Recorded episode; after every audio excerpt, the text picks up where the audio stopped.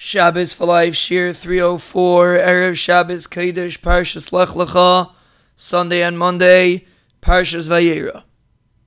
We are explaining that the way to know if we are Mechabed Shabbos or not is do we treat Shabbos like we treat an Adam Chashiv? And there's something very important to keep in mind over here. Because someone can argue and say, if an Adam Chashiv came to my house every week, I would also set up in a less hush of a manner. So Shabbos comes every week, Baruch Hashem. How can you expect me to set the table up for an Adam Chashiv that comes once a yovel, once in a year? And the answer is that if you would change the way you would set up the table for your Adam Chashiv, that means you're not really setting up for an Adam Chashiv. You just lost your chashivas for the individual because he comes every week.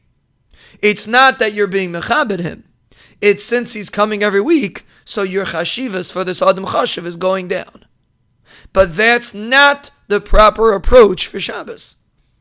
Even though Shabbos comes every week, that is specifically the segula. That's exactly what the Gemara is talking about.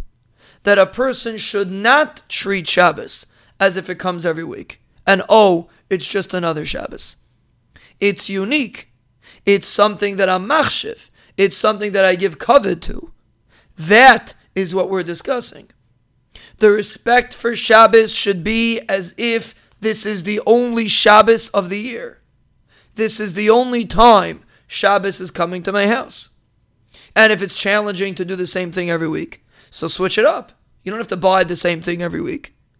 But the point is, if someone comes into your house and doesn't know what's going on and who's coming, and they see the table, would they think that there's an Adam Chashiv coming? Or would they think, oh, it's just a regular Shabbos? That is kavod Shabbos.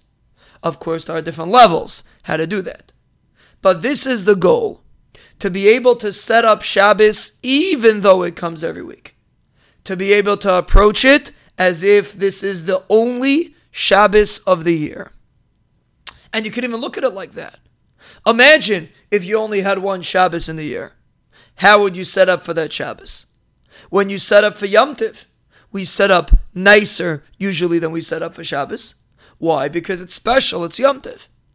So if we could try to get a little taste of that every single week when it comes to Shabbos, and try to view it as if this is the only Shabbos, this is the only time that the Adam Chashiv is coming, so to speak, and then set up and respond accordingly, then we would have a proper kavod Shabbos. Then we would also be included in what the Gemara is talking about to be a Maker Shabbos.